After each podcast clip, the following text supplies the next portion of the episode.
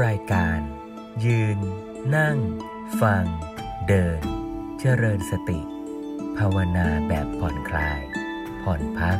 รักษาใจ ให้โปร่งใส สุข เบา ด้วยพลังแห่งฉันทะ และธรรมะสมาธิ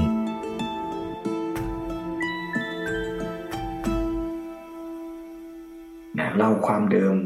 ที่เราฟังทำกันต่อเนื่องมาเราฟังกันในเรื่อง การเจริญวิปัสสนากรรมฐาน ซึ่งมีหลักการสำคัญก็คือ การมีสติไปกำหนดรู้ รูปนามที่เป็นปัจจุบันตามความเป็นจริง แล้วก็มีพระสูตรสำคัญในเรื่องนี้อยู่ คือมาสติปัฏฐานสูตร ซึ่งแสดงให้เห็นว่าฐานที่ตั้งในการที่จะเอาสติไปกำหนดรู้เนี่ยมีกายานุปัสสนาสติปัฏฐาน เวทนานุปัสสนาสติปัฏฐาน จิตตานุปัสสนาสติปัฏฐานธรรมานุปัสสนาสติปัฏฐาน ซึ่งก็เน้นย้ำกันว่า การปฏิบัติเหล่านี้ไม่ได้แปลว่า จะต้องดูไปตามลำดับ เท่านั้นไม่ได้หมายความว่าจะต้องดูให้ครบทุกอย่าง เหมือนอย่างการตามหาดราก้อนบอลให้ครบ แต่ว่า ดูสิ่งที่เป็นปัจจุบันตามที่ปรากฏตามเป็นจริง แล้วในการดูนั้นเนี่ยก็อาจจะดูอย่างใดอย่างหนึ่ง เป็นตัวนำวิถี เป็นตัวนำทาง ให้สังเกต ต่อเนื่องต่อไปอย่างเช่น การสังเกตอาณาปานสติ เป็นหลัก อย่างที่แสดงในอาณาปานสติสูตรก็ได้ ซึ่งสาระสำคัญก็คือว่า เรามีการสังเกต สิ่งที่เป็นปัจจุบันขณะ ทุกลมหายใจนะไม่ได้หมายความว่าสังเกตเฉพาะแต่ลมหายใจอย่างเดียวนะ แต่สังเกต ทุกลมหายใจ ในช่วงต้นๆก็อาจจะสังเกต ตัวลมหายใจนั่นเอง แล้วนอกจากสังเกต รู้ชัดอย่างที่เป็นแล้ว ก็ยังมีการศึกษามีการฝึกทำให้สิ่งที่สังเกตอยู่นั้น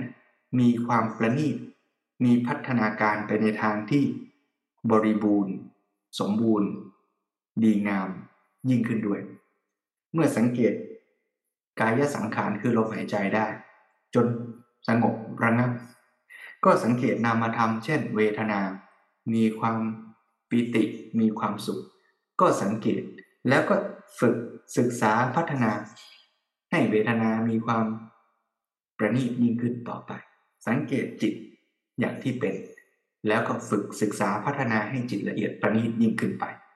ศึกษาสภาวะธรรมตามที่ปรากฏในจิตใจ แล้วก็ศึกษาให้เห็นความจริง ชัดเจนยิ่งขึ้นในสภาวะธรรมเหล่านั้น อย่างนี้เรียกว่ามีลมหายใจ เป็นตัวนำวิถี สังเกตสิ่งที่เป็นจริงทุกลมหายใจนะอย่างนี้ก็เป็นการฝึกแบบหนึ่ง แต่การฝึกในมหาสติปัฏฐานสูตรเนี่ยไม่ได้จำเพาะจำเป็นว่าจะต้องฝึกเฉพาะดูลมหายใจหรืออานาปานสติเท่านั้น แต่อานาปานสติก็เป็นวิธีฝึกอย่างหนึ่ง ที่มีความกว้างขวางมีประโยชน์มาก เพราะฉะนั้นก็ มาศึกษารายละเอียดกันต่อไป ซึ่งหลวงพ่อสมเด็จได้พูดหัวข้อของอาณาปานสติสูตรที่มีลำดับการฝึกเป็นขั้น 16 ขั้น ไว้ในหัวข้อเมื่อหลายครั้งก่อนแล้ว พร้อมทั้งได้แสดงให้เห็นความหมายของถ้อยคำที่สำคัญนะเช่นเรื่องของการรู้ชัด การศึกษา การฝึก ในหัวข้อจากนี้เป็นต้นไป อีก2ถึง3สัปดาห์ ก็จะพูดต่อเนื่องไปว่าลำดับขั้นการฝึกนั้นเป็นอย่างไร เริ่มต้นตั้งแต่การฝึกในเรื่องการพิจารณากายพิจารณาลมหายใจ เมื่อพิจารณาลมหายใจ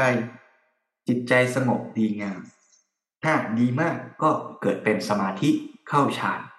ถ้าไม่ถึงขั้นเข้าฌานก็มีสภาวะจิตที่ดีขึ้นละมีนิวรณ์ลดลง มีความสงบมากขึ้น มีเวทนา มีตัวปรุงแต่งจิตที่ดีงามประณีตมากขึ้น ก็เอาสภาวะเหล่านั้นแหละมาสังเกต มาเป็นอารมณ์ของการเจริญวิปัสสนาต่อไปก็ได้ เพราะฉะนั้นในอานาปานสติสูตรในช่วงต้น ก็มีลักษณะเป็นสมถกรรมฐาน ที่ทำให้จิตสงบระงับ แล้วก็อาศัยคุณภาพของจิตที่ดี จะดีถึงขั้นเข้าฌานก็ดี จะดีไม่ถึงขั้นเข้าฌาน ก็มีคุณภาพที่ดีขึ้น มีความพร้อมมากขึ้น ก็เอาสภาพจิตที่พร้อมนั่นแหละไปสังเกตสภาวะธรรมจะถึงขั้นองค์ฌานก็เอา ไม่ถึงขั้นองค์ฌานก็เอาที่เป็นที่ปรากฏเนี่ยมาเป็นอารมณ์ในการสังเกตวิปัสสนาต่อไปและในอนาปานสติสูตรก็เป็นการฝึกพัฒนาจิตตั้งแต่ขั้นจิตตภาวนา ไปสู่ขั้นปัญญาภาวนา ย้ำตรงนี้อีกทีหนึ่งว่าการฝึกสมถกรรมฐานกับวิปัสสนากรรมฐานนั้นเนี่ยก็มีส่วนเสริมเชื่อมต่อกัน แต่ละท่านแต่ละคนก็สามารถที่จะฝึกด้วยวิธีการที่แตกต่างกัน บางท่านอาจจะฝึกสมถะก่อน แล้วค่อยฝึกวิปัสสนาก็ได้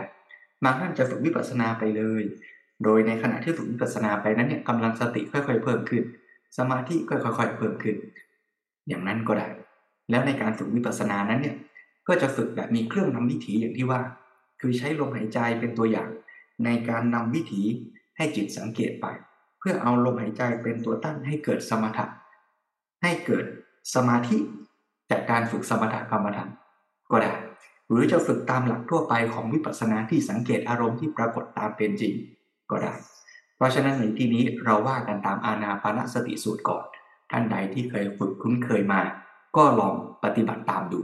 เนี่ยวันนี้หลวงพ่อสมเด็จก็จะอธิบายเราจะฟังธรรมบรรยายที่หลวงพ่อสมเด็จพูดถึงลำดับขั้น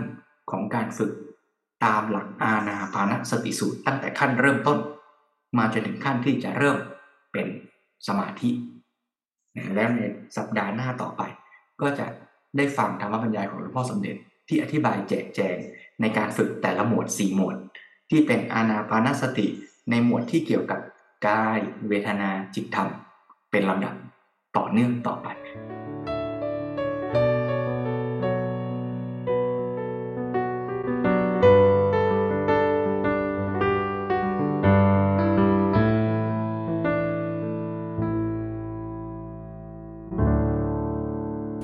นี่ตัวลำดับการปฏิบัติก็จะพูดไปตามลำดับทั้ง 16 ขั้นนั้น ก็มีอะไรบ้าง ก็ขอเน้นอีก นิดหน่อย ซึ่งเป็นข้อสังเกตที่พูดมาแล้ว ก็คือวิธีปฏิบัตินี้แบบอนาปานสติที่โยงเข้าหาสติปัฏฐานให้ครบสี่เนี่ยเป็นตัวอย่างที่ทำให้เห็นชัดว่า เราไม่ต้องไปปฏิบัติ สิ่งที่ท่านแสดงไว้ในสติปัฏฐานนี่ครบหมดทุกอย่างตามนั้น อย่างในกายานุปัสสนาสติปัฏฐานนี่มีถึงหกหมวดคำก่อนที่ได้พูดไปแล้วหกหมวดมีอะไรบ้างอานาปานสติก็เป็นหมวดแรก ในกายานุปัสสนานั้น แล้วต่อจากนั้นก็มีการกำหนดอิริยาบถการมีสัพพัญญารู้ในการเคลื่อนไหว ทุกขณะทุกครั้ง ตลอดจนกระทั่งพิจารณาดูในร่างกายมีอาการ32อวัยวะต่างๆ หรือว่ามองดูในแง่จัดเป็นประเภทเป็นธาตุสี่แล้วก็พิจารณาชีวิตของตัวร่างกายตัวเทียบเคียงกับซากศพที่เขาทิ้งไว้ในป่าช้าในระยะต่างๆ ที่มัน ต้องเน่าเปื่อยผุพังไปตามธรรมชาติ มีถึงหกอย่าง แต่ว่าเราสามารถปฏิบัติด้วยอานาปานสติอย่างเดียว ก็ไปตลอดได้ เลยไม่ต้องปฏิบัติครบสติปัฏฐานทั้งสี่หมวดแต่นั้นหลักทั่วไปก็ยังคงเป็นหลักทั่วไป คือหมายความว่าความมุ่งหมายก็คือให้รู้เข้าใจชีวิตตามเป็นจริง แต่ว่าบางทีเราก็อาศัยแม้แต่อานาปานสติอย่างเดียว แล้วก็เข้าใจชีวิตตามเป็นจริงได้คือนำไปสู่ ปัญญาที่อย่างรู้เป็นญาณในระดับต่างๆ ที่จะทั้งรู้แจ้งชัดสภาวธรรมนั่นเอง เพราะนั้นเราก็เอาอานาปานสติอย่างเดียวเนี่ยมาเป็นตัวนำการปฏิบัติทะลุตลอดไปเลย แล้วหลักการทั่วไปเป็นอันว่าคงเดิม ขอย้ำอีกทีหนึ่งบอกว่าหลักการใหญ่คือ การมองดูรู้จักชีวิตของตัวเองตามเป็นจริง หรือมองอีกแง่หนึ่งว่า เป็นการเอาชีวิตจิตใจของตนเป็นที่ศึกษาให้รู้เข้าใจความจริงของโลกและชีวิต มองได้ทั้งสองอย่าง อันนี้เข้าใจว่าคงแยกได้ มองในแง่หนึ่งเป็นการที่ว่าเรามารู้จักมองดูรู้จักชีวิตของตัวเองตามเป็นจริง แต่มองในแง่อีกแง่หนึ่ง เป็นการเอาชีวิตจิตใจของตนมาเป็นที่ศึกษา ให้รู้เข้าใจความจริงของโลกและชีวิตมองได้ทั้งสองแง่ ทีนี้ก็จะเข้าสู่ลำดับการปฏิบัติามที่ท่านแสดงไว้ทั้ง 16 ขั้น ก็เริ่มไปเลยตั้งแต่เตรียมตัว เตรียมตัวให้เรียบร้อย ทีนี้จะเตรียมมากน้อยก็แล้วแต่ละท่านที่ติดในเรื่องพิธีกรรมมาก ๆ ก็อาจจะเอาพิธีการมาช่วย อย่างที่ได้พูดตั้งแต่ครั้งก่อนโน้น ในครั้งที่หนึ่งที่สองอะไรโน้นแล้วพูดไปแล้ว เรื่องพิธีกรรม เรื่องบุพกิจเรื่องเรื่องบุพภาค ของการที่จะไปเจริญภาวนา พูดไปแล้ว อันนั้นจะมีเรื่องพิธีกรรมเรื่องการเตรียมตัวมีการอะไร มีการตัดปริโภทมีการเข้าหากัลยาณมิตร มีการหาสถานที่อะไรต่างๆ ตลอดจนกระทั่งว่าเนื้อตัวต้องมีการชำระอาบน้ำอะไรให้เรียบร้อย ตัดผมตัดเล็บอะไรต่างๆจนกระทั่งมาทำพิธีกรรมมีการเคารพพระรัตนตรัยรับศีล อะไรต่างๆ อันนั้นน่ะก็อยู่ในขั้นเบื้องต้นเตรียมตัว ก็เตรียมให้เรียบร้อยก็แล้วกัน ถึงไม่เตรียมตัวเลย ก็พอให้สบายๆนะถ้าจิตเขาตัวดีก็ทำได้เลย อันนี้ก็แปลว่าจะทำแค่ไหนในส่วนบุพภาคก็เป็นเรื่อง แล้วแต่จะไปทำอันนี้ก็ไม่ได้อยู่ในพระสูตรโดยตรงเราเตรียมตัวเรียกว่าเป็นการเตรียมพื้น เตรียมจิตเตรียมใจให้มันยังไงว่าปูพื้นให้ใจมันมั่นคงแน่วแน่ จะได้มีกำลังในการปฏิบัติ ให้รู้ความมุ่งหมายเพียงเท่านั้น ทีนี้ว่าพอมานั่งได้ที่สบายก็เอาละ เราก็เริ่มต้นกันเลยก็จุดเริ่มต้นของท่านก็บอกว่ามีสติหายใจเข้า แล้วมีสติหายใจออก เนี่ยเพียงแค่ว่ามีสติหายใจเข้า มีสติหายใจออกนี่ก็ได้ความหมายของอานาปานสติแล้วทีนี้ก็ก้าวหน้าไปในขั้นสิบหกที่แบ่งเป็นสี่หมวดหมวดละสี่ตามชื่อสติปัฏฐานทั้งสี่ทีนี้ก็ให้รู้กันว่า ตั้งแต่นี้ต่อไปเนี่ยเราจะเอาสภาพธรรมชาติหรือความจริงอย่างใดอย่างหนึ่ง มาใส่ใจพิจารณา สภาพความจริงของชีวิตจิตใจของเราอย่างใดอย่างหนึ่งเนี่ยมาใส่ใจพิจารณาตลอด เวลาพร้อมไปกับเวลาหายใจ หรือว่า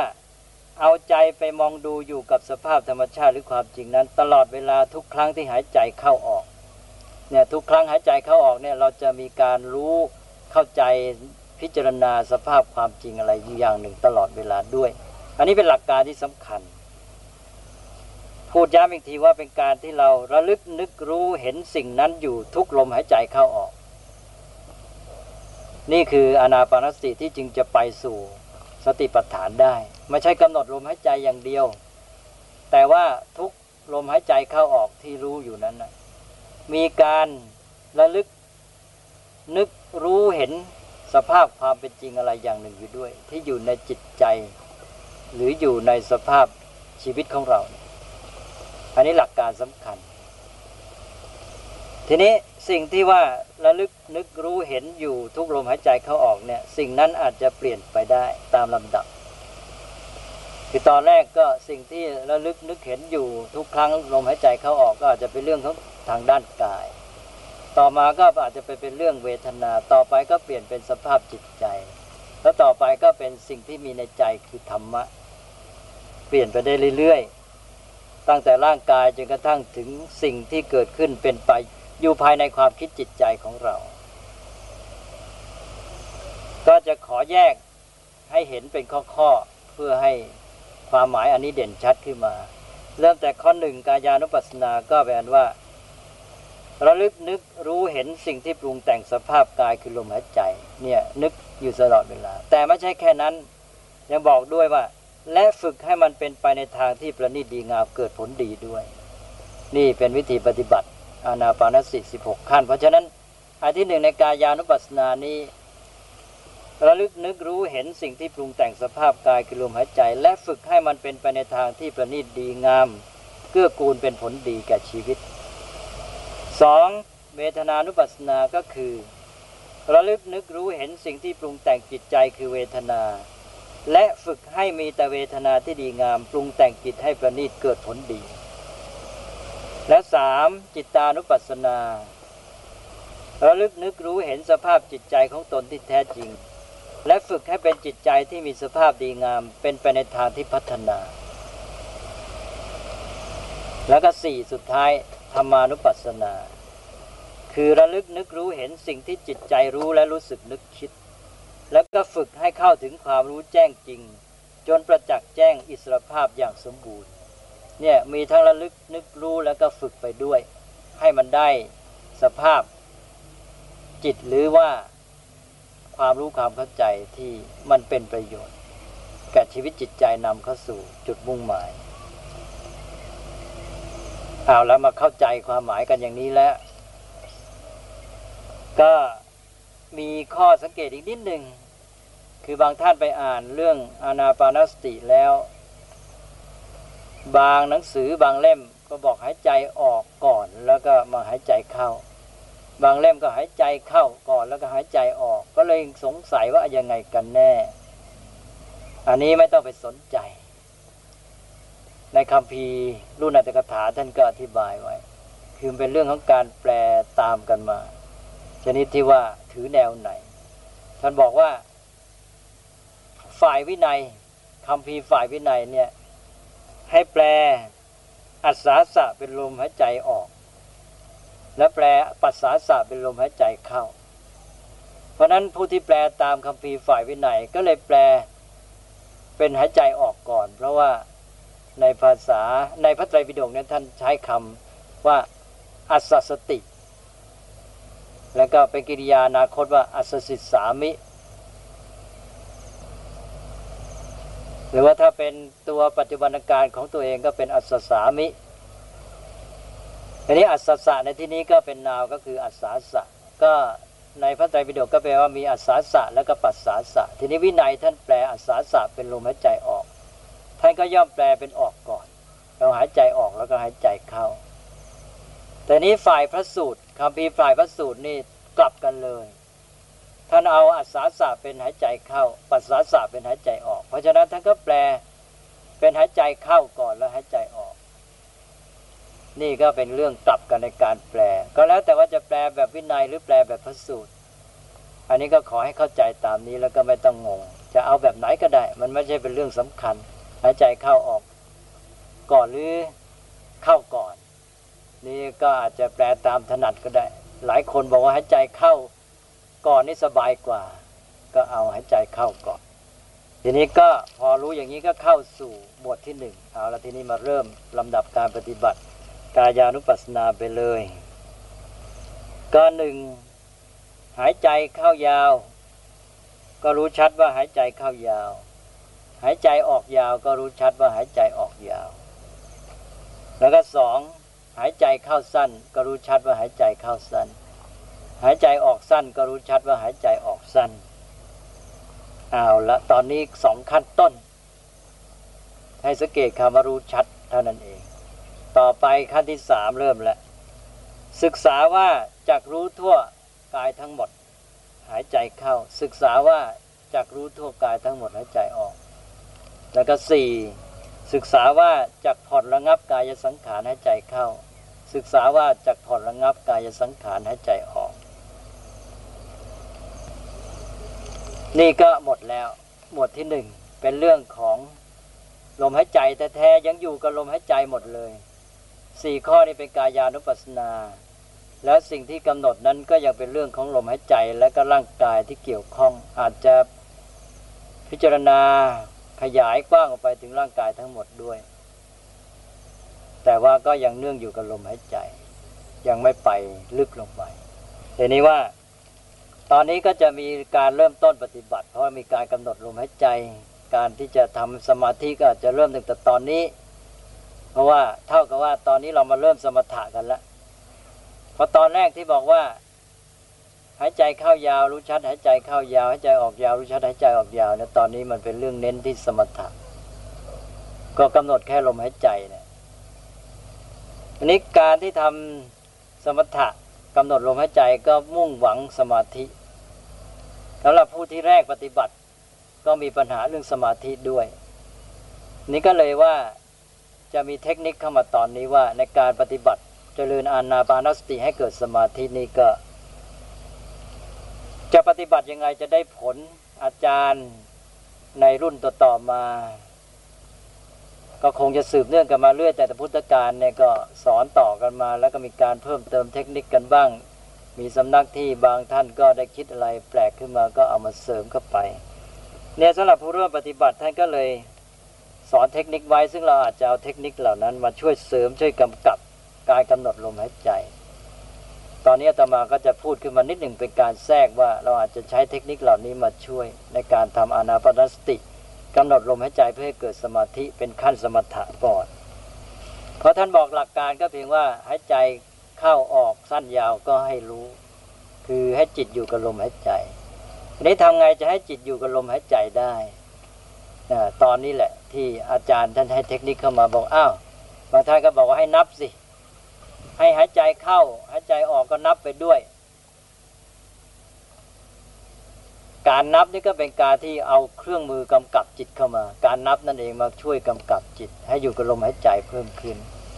หรือบางท่านก็ให้บอกว่าให้พูดในใจพุทโธพุทโธอย่างที่เราพูดว่าเราเรียกเพี้ยนกันไปว่าบริกรรมพุทโธ ที่จริงก็คือพูดในใจนั่นแหละพูดในใจว่าพุทโธพุทโธคำว่าพุทโธนั้นเป็นบริกรรมนิมิตไป แต่ที่จริงนั้นตัวอารมณ์ที่แท้คือลมหายใจ แต่คำว่าพุทโธนี่มาว่ากำกับเพื่อให้จิตมันอยู่ตัวมาช่วย หรือบางท่านก็เอาอย่างอื่นเข้ามากำกับ ก็ใช้คำเหมือนกันบางท่านก็อาจจะไป พูดในใจถึงคำอื่นอีก แล้วแต่เราจะจัดเข้ามาเป็นคำที่มันดี ๆ ที่มันจะทำให้จิตเนี่ยอยู่กับที่ได้ง่ายขึ้นทีนี้สมมติว่าเราตกลงว่าเอาการนับ เอาการนับมาเป็นตัวกำกับจิตมาช่วย เป็นเทคนิคที่ช่วย วิธีที่ท่านสอนกันมาก็คือว่าเอาละเมื่อลมหายใจเข้าออกมันผ่านไปเนี่ยเราจะกำหนดได้ดีหนึ่งนอกจากว่ามีสิ่งกำกับจิตที่เป็นการนับ ก็คือต้องมีจุดที่ให้จิตมันตั้งอยู่ที่สติไปกำหนดด้วย ก็คือว่าเอาจุดที่ลมหายใจของเราเนี่ยไปกระทบ ลมหายใจของเรานี้กระทบรู้สึกชัดเจนแรงที่จุดไหน ก็เอาจิตไปตั้งที่นั่นสติไปกำหนดที่นั่นแล้วก็บอกว่าสองจุดเนี่ยมักจะเด่นชัดก็คือว่าปลายจมูกหรือไม่ก็ริมฝีปากบน ใครกระทบ ถูกลมหายใจกระทบแรงจุดนั้นเด่นก็เอาที่นั่น ให้จิตไปกำหนดที่นั่น แล้วก็กำหนดลมหายใจเข้าออกไปด้วย แล้วก็นับไปด้วย เนี่ยเท่ากับมีตัวกำกับมากมายสำหรับผู้แรกปฏิบัติ พอได้อย่างนี้แล้วทีนี้ก็นับละเริ่มต้นหนึ่งก็เริ่มต้นข้อที่หนึ่งขั้นที่หนึ่งก็คือนับช้าก่อน นับช้าเข้า ก็นับไป หายใจเข้านับหนึ่งหายใจออกก็นับหนึ่งเป็นคู่ หายใจเข้านับสองออกนับสองเข้าสามออกสามเข้าสี่ออกสี่เข้าห้าออกห้านี่ถือว่าครบชุดหนึ่งแล้วพอห้าพอห้าแล้วกลับไปตั้งต้นใหม่หนึ่งใหม่ เข้าหนึ่งออกหนึ่งเข้าสองออกสองเข้าสามออกสามเข้าสี่ออกสี่เข้าห้าออกห้าแล้วแถมไปถึงเข้าหกออกหกพอถึงหกก็เท่ากับเพิ่มไปคู่แล้วย้อนกลับไปตั้งต้นหนึ่งใหม่ เข้าหนึ่งออกหนึ่งเข้าสองออกสองไปจนกระทั่งถึงเข้าหกเจ็ดออกเจ็ดก็เพิ่มเพิ่มไปอีกหนึ่งแล้วย้อนกลับไปหนึ่งใหม่ เข้าหนึ่งออกหนึ่งเข้าสองออกสองเข้าสามออกสามเข้าสี่ออกสี่เข้าห้าออกห้าเข้าหกออกหกเข้าเจ็ดออกเจ็ดเข้าแปดออกแปดแล้วย้อนกลับไปหนึ่งหนึ่งใหม่ ๆ ใหม่จนกระทั่งถึงเก้าเก้าแล้วก็กลับไปหนึ่งหนึ่งมาถึงสิบสิบพอครบชุดสิบสิบแล้วก็แปลว่ากลับไปตั้งต้นหนึ่งหนึ่งถึงห้าห้าใหม่อีก ไปถึงหกหกใหม่ ก็จนกระทั่งมาถึงสิบสิบใหม่ แล้วก็ย้อนกลับไปหนึ่งหนึ่งถึงห้าห้าใหม่ อันนี้ท่านเรียกว่าเป็นวิธีนับช้า ต่อไปก็เมื่อนับช้าไปชำนาญดีแล้ว ก็ให้เปลี่ยนเป็นนับเร็วบ้าง นับเร็วก็ไม่คำนึงถึงหายใจเข้าหายใจออก ลมหายใจผ่านมาที่จุดกระทบก็นับหนึ่งเรื่อยไป เพราะฉะนั้นเข้าก็หนึ่งออกก็สองเข้าสามออกสี่เข้าห้าออกหกอะไรเรื่อยไป นี่เรียกว่านับเร็ว นี่วิธีนี้เรียกว่าการนับ ต่อไปพอนับชำนาญดีแล้วก็เลิกนับ เลิกนับทีนี้มาใช้วิธีตามลม ตามลมหายใจในวิธีตามลมของท่านนี่ท่านบอกว่า ไม่ต้องตามลมเข้าไปจริง ๆหรอก แต่ใช้วิธีตามแบบอยู่กับที่ ตามยังไงอยู่กับที่ โดยกำหนด สติอยู่ที่ปลายจมูกหรือว่าริมฝีปากนั่นที่เดียวก็ได้ ก็ตั้งสติอยู่ที่เดียวตามลมยังไง แล้วบอกให้ทำเหมือนคนเลื่อยไม้ คนเลื่อยไม้นั้น เวลาดูเลื่อยไม้ ก็ดูจุดที่ฟันเลื่อยกระทบ ตัวไม้ หรือท่อนไม้นั้น ฟันเลื่อยก็มากระทบกับที่ท่อนไม้นั้น จุดนั้น เมื่อกดูที่จุดนั้นอย่างเดียว แกก็เห็นตลอดไปหมด เห็นฟันเลื่อยทีเดียวก็รู้ตัวแผ่นเลื่อยหรือปื้นเลื่อยที่มันผ่านไป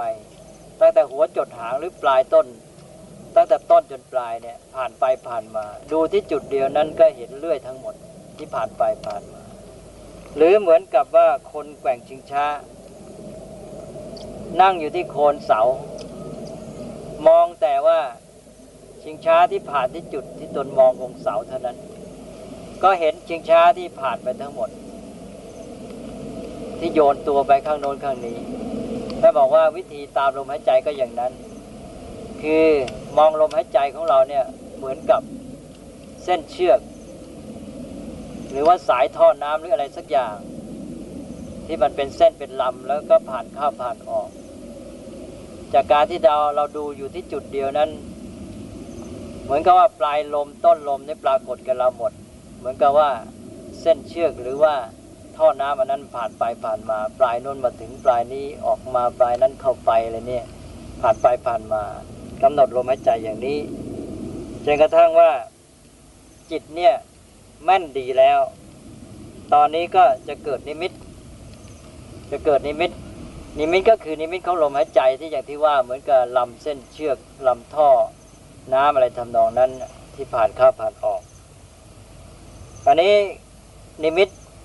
ที่เป็นตัวแทนของลมหายใจนี้มันก็จะหยาบละเอียดตามลมหายใจนั้นบางทีลมหายใจก็เหมือนกับหายไปนิมิตก็จะหายไป แล้วก็บอกว่าก็ให้กำหนดไปเถอะ ไม่ต้องไปตกใจในที่สุดแล้ว มันจะเกิดนิมิตที่เป็นภาพจำลองที่เราเรียกปฏิภาคนิมิตขึ้นมา ปฏิภาคนิมิตนั้นจะปรากฏต่างๆ กันแก่คนไม่เหมือนกัน บางคนก็เหมือนภาพปุยนุ่น บางคนก็เหมือนปุยฝ้าย บางคนเหมือนสายลม บางคนเหมือนเปลวควัน บางคนเหมือนใหญ่แมงมุม บางคนเหมือนแผ่นเมฆ บางคนเหมือนล้อรถ บางคนเหมือนวงพระจันทร์ อะไรทำนองนี้คือสารพัดจะปรากฏยังไงก็เอาอันนั้นแหละเป็นนิมิต แล้วกำหนดนิมิตนั้นแทนลมหายใจคราวนี้ไม่ต้องเอาลมหายใจละมากำหนดอยู่ที่ตัวนิมิตนั้นแทน ให้จิตอยู่กันมันเลื่อยไป แล้วก็สามารถบังคับนิมิตหรือภาพที่เราเห็นนั้นนะให้เปลี่ยนแปลงไปตามชอบใจได้พอเปลี่ยนแปลงจนชำนาญแล้วก็แสดงว่าจิตของเราอยู่กับนิมิตได้จริง ๆ สมาธิจะแน่วแน่ ตอนนี้เขาก็ให้เอา ภาพอันใดหนึ่งที่ตกลงใจว่าเอาแล้วพอใจที่สุด ภาพที่เราเปลี่ยนแปลงไป ถึงรูปแบบอันหนึ่งที่พอใจที่สุด แล้วก็กำหนดอันนั้นเป็นนิมิตสำหรับสมาธิอยู่แน่วไปเลย แล้วก็จะในที่สุดก็เกิดเป็นสมาธิขึ้นมา อันนี้ก็เป็นผลสำเร็จในการปฏิบัติ แล้วต่อไปก็จเลื่อนขึ้นไปถึงฌานเพราะว่าจากปฏิภาคนิมิตที่เราประคับประคองดีก็จะให้เกิดอัปปนาสมาธิ สมาธิที่แน่วแน่ก็ถึงระดับฌานแล้วพอได้ฌานแล้วเราก็จะได้เอาปิติสุข นั้นไปใช้ประโยชน์ในการพิจารณาในเวทนานุปัสสนาสติปัฏฐานต่อไป ถึงแม้จะไม่ได้ถึงฌานในกรณีนี้ท่านบอกว่าถึงฌานพอได้ถึงฌานก็มีปิติสุขเกิดขึ้นแน่ เราปิติสุขนั้นไปใช้ในการพิจารณาในขั้นเวทนานุปัสสนาแต่ถึงไม่ได้ฌานก็เอาปิติสุขเท่าที่ได้ ซึ่งเกิดจากการปฏิบัติ ทีนี้ตอนนี้อาตมาว่าเราได้ใช้เวลาไปมากแล้ว ก็ได้พูดถึงเรื่องวิธีปฏิบัติตามลำดับขั้น 16 ของอานาปานสติที่โยงเข้าสู่สติปัฏฐานสี่อันนี้ตอนนี้พูดมาในหมวดที่หนึ่งอยู่ในขั้นที่หนึ่งถึงสี่ก็ยังไม่จบทีเดียว ตอนนี้ได้พูดไปในเรื่อง เทคนิคที่จะเอามาใช้เพื่อจะทำจิตให้เป็นสมาธิ เราถึงขั้นนี้ก็เรียกว่าเป็นขั้นที่เป็นประโยชน์มากและเป็นขั้นพื้นฐานนี่ว่าทำจิตให้เป็นสมาธิดีนี่ก็จะก้าวหน้ากันต่อไป แต่ว่าอย่างไรก็ตามเรื่องขั้นสี่ขั้นในกายานุปัสสนานี่ก็ยังไม่จบ เพราะฉะนั้นก็ยังจะต้องพูดต่อไปอีก ก็อาตมาคิดว่าในตอนต่อไปนี้เราก็จะมาต่อในเรื่องของกายานุปัสสนา ในขั้น ทั้งสี่นี้ในแง่ที่ไปใช้ทางสติปัฏฐานเนี่ยให้ชัดเจนขึ้น ตอนนี้เป็นขั้นที่ว่าสมถะเข้ามาแล้วก็เอาเทคนิคมาใช้มาช่วยจิตเป็นสมาธิ ก็ขอให้กำหนดส่วนนี้ไว้ให้ดีแล้วต่อจากนั้นไปทีนี้เราเข้าถึงขั้นเหล่านั้นอย่างแท้จริง เพราะนั้นสำหรับครั้งนี้อาตมาก็จะขอยุติไว้เพียงเท่านี้ก่อน ก็ขออนุโมทนาท่านผู้เจริญภาวนาทุกท่าน อเจริญพรยุติเพียงเท่านี้ ที่จบลงไปนั้นเป็นเสียงธรรมบรรยายของหลวงพ่อสมเด็จพระพุทธโฆษาจารย์ ที่ได้อธิบายเรื่องของลำดับขั้นในการปฏิบัติ เจริญอาณาปานสติ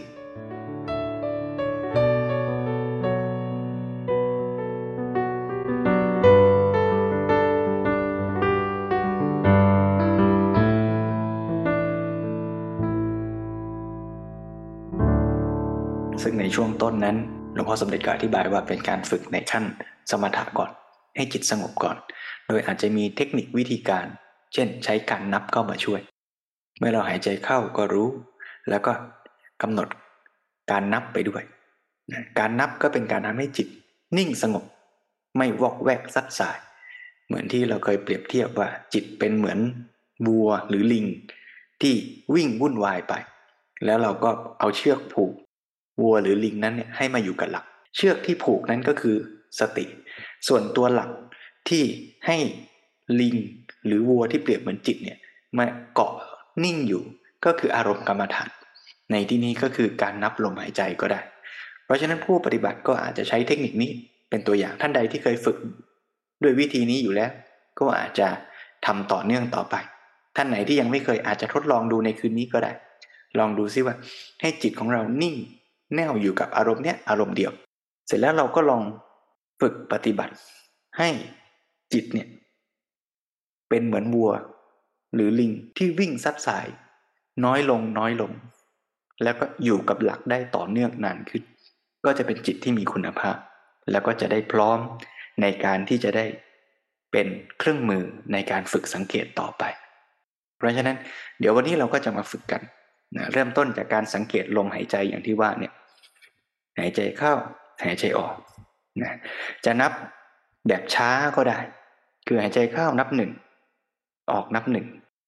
หรือจะเข้าหนึ่งออกสองหรือเริ่มจากช้าไปก่อนนะแล้วก็ค่อย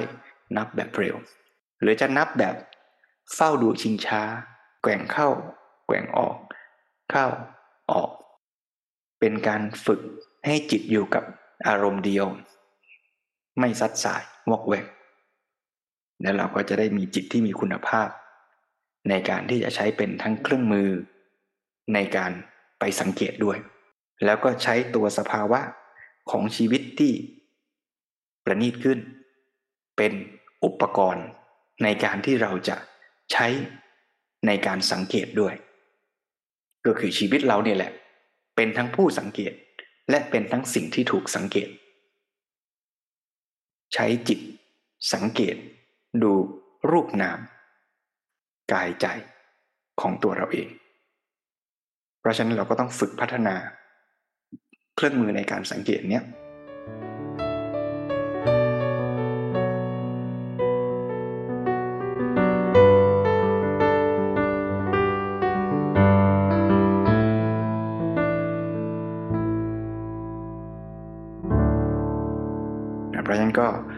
เชิญชวนญาติโยมทุกท่านลองใช้เวลา ในค่ำคืนนี้ ประมาณสัก 15-20 นาที ในการที่เราจะได้ลองฝึกปฏิบัติเจริญสติ ถ้าเอาตามธรรมบรรยายที่ได้ฟังวันนี้ก็ลองฝึกอาณาปานสติ โดยสังเกตลมหายใจ เข้าออก มีสติกำหนดรู้ หายใจเข้าก็รู้ หายใจออกก็รู้ มื่อรู้สภาวะการหายใจเข้า อาจจะใส่คำบริกรรม เพื่อช่วยให้จิตอยู่กับอารมณ์นั้น อาจจะใช้พุทโธ อาจจะใช้การนับ แต่สิ่งสำคัญคือการมีสติรู้อาการที่ปรากฏว่า ตอนนี้มีลมหายใจกระทบเข้าออก โดยที่ไม่ต้องไปสั่งบังคับ เราเป็นเพียงผู้สังเกตตามที่มันเป็น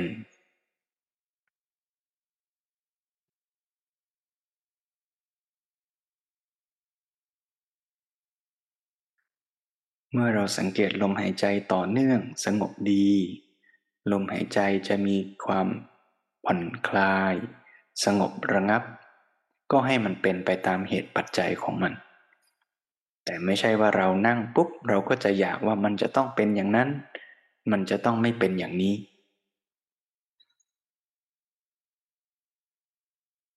ขอให้ทุกท่านนั่งในอิริยาบถผ่อนคลายสบาย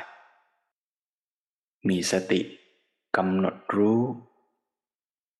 ลมหายใจ เข้าออก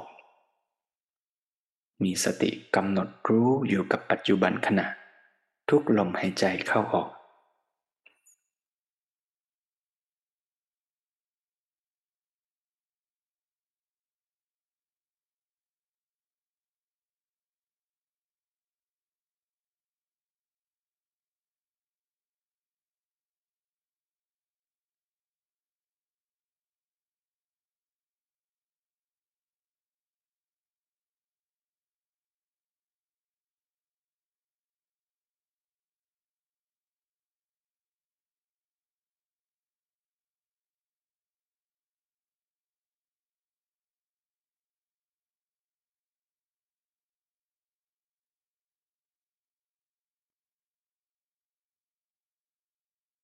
ถ้าจิตที่เปรียบเหมือนลิง มันวิ่งวุ่นไป มันหลงลืมมันเผลอการกำหนดอารมณ์กรรมฐาน มันหนีไปจากหลัก เราก็มีสติรู้ตัวว่า โอ้ นี่เราเผลอแล้วนะ ไม่ต้องไปฉุดกระชากลากถูมันนะนะก็รับรู้ว่า โอ้ เผลอ แล้วก็ค่อยๆ สบายๆนะ แล้วก็ตั้งใจใหม่ เริ่มต้นใหม่ กลับมาอยู่กับลมหายใจใหม่อีกครั้งหนึ่ง เริ่มต้นนับหนึ่งหนึ่งใหม่อีกครั้งหนึ่ง เริ่มกำหนดพุทโธกำหนดรู้ ปัจจุบันทุกลมหายใจต่อเนื่องต่อไปหรือก็เริ่มต้นใหม่ ทำอย่างผ่อนคลาย สบายๆไม่ตึงเคร่งเกร็งจนเกินไป ไม่สั่งบังคับลมหายใจ แต่ก็ไม่ผ่อนจนย่อหย่อน ปล่อยใจให้เลื่อนลอย จนขาดสติ เมื่อเผลอก็ตั้งใจใหม่ เริ่มต้นใหม่ทำเช่นนี้เรื่อยไปจนกว่าจะได้ยินเสียงสัญญาณระฆัง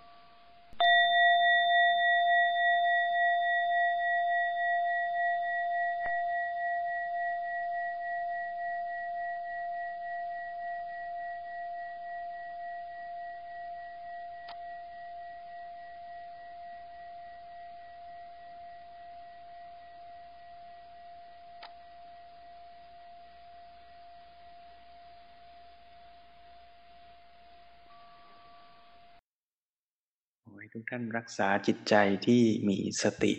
อยู่กับปัจจุบัน ค่อยๆทำความระลึกรู้ตัวทั่วๆ รับรู้อิริยาบถตามที่เป็น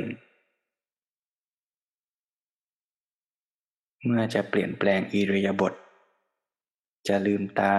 จะเคลื่อนไหวมือก็ทำอย่างมีสติ ไม่ต้องทำด้วยความรีบร้อน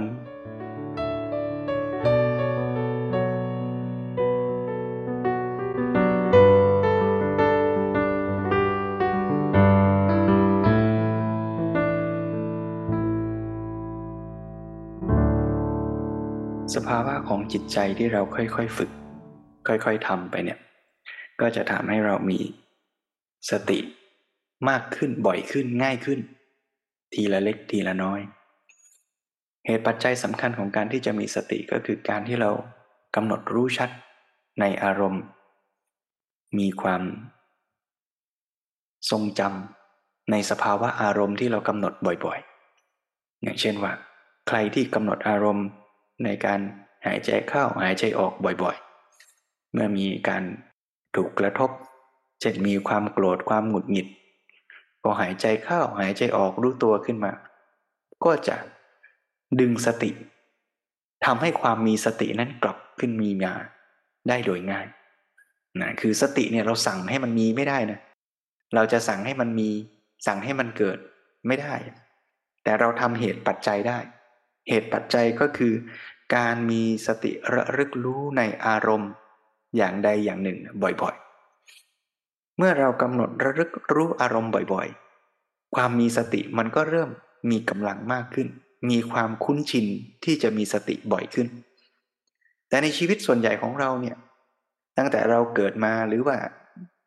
ชาติก่อนๆด้วยเนี่ยชีวิตส่วนใหญ่ของเราคุ้นเคยกับการไม่มีสตินะ คุ้นเคยกับความเผลอ มันก็เลยเผลอง่ายกว่ามีสตินั้นเราก็ต้องมาค่อยๆฝึก ฝึกสะสมความคุ้นชิน กับการรู้อารมณ์ที่ปรากฏ รู้สภาวะที่ปรากฏในจิตแต่ละขณะแต่ละขณะอย่างมีสติ บ่อยขึ้นบ่อยขึ้น ถ้าเราฝึกทำอย่างนี้ไปเรื่อยๆ ก็เปรียบเหมือนกับว่าเราเข้าฟิตเนสออกกำลัง การทำ ร่างกายให้แข็งแรงเนี่ย มันก็สั่งสั่งไม่ได้เนาะ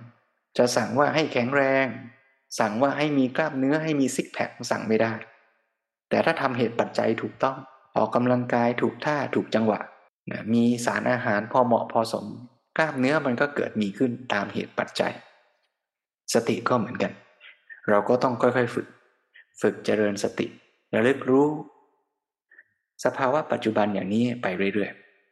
แล้ววันนี้ก็คิดว่าพอเป็นพื้นฐาน ให้โยมได้ฝึกปฏิบัติร่วมกัน หลังจากนี้ท่านใดมีเวลายังไม่รีบที่จะพักผ่อนเข้านอน ก็อาจจะฝึกต่อเนื่องต่อไป ท่านใดที่จะพักผ่อนในค่ำคืนนี้ก็เคลื่อนไหวอิริยาบถอย่างมีสติ ค่อยๆหลับตาลง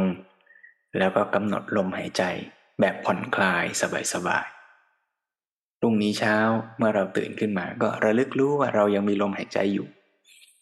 เมื่อเราสูดหายใจเข้า เราก็รู้ตัวว่า โอ้ นี่เรายังมีชีวิตอยู่นะ มีสติ จะทำกิจการงานอะไรอะไร ก็ให้มีสติทุกลมหายใจ เท่าที่เราจะทำได้ ฝึกต่อไปเรื่อยๆนะแล้วก็ให้ทุกขณะของชีวิตทุกลมหายใจในชีวิตของเรา เป็นโอกาสในการ เจริญกุศลทำความดียิ่งขึ้นต่อไป ก่อนนอน นอกจากเจริญอานาปานสติอาจจะแผ่เมตตาสักเล็กน้อยก็ได้นะโยมนะ ระลึกถึงคนที่เรารัก ระลึกถึงผู้มีพระคุณในชีวิต แผ่ขยายไปจนถึงทุกสรรพสัตว์สรรพชีวิต ให้ได้มี มีโอกาสในการเจริญบุญเจริญกุศลมีความสุขทั่วทั่วกัน แล้วเราก็จะตั้งใจทำความดี ทั้งเพื่อพัฒนาตัวเราเองด้วย แล้วก็จะทำความดีเพื่อ ทุกผู้คนทุกชีวิตอย่างเต็มกำลังความสามารถด้วย ยืน นั่ง ฟัง เดิน เจริญสติ ด้วยพลังแห่งฉันทะ และธรรมะสมาธิ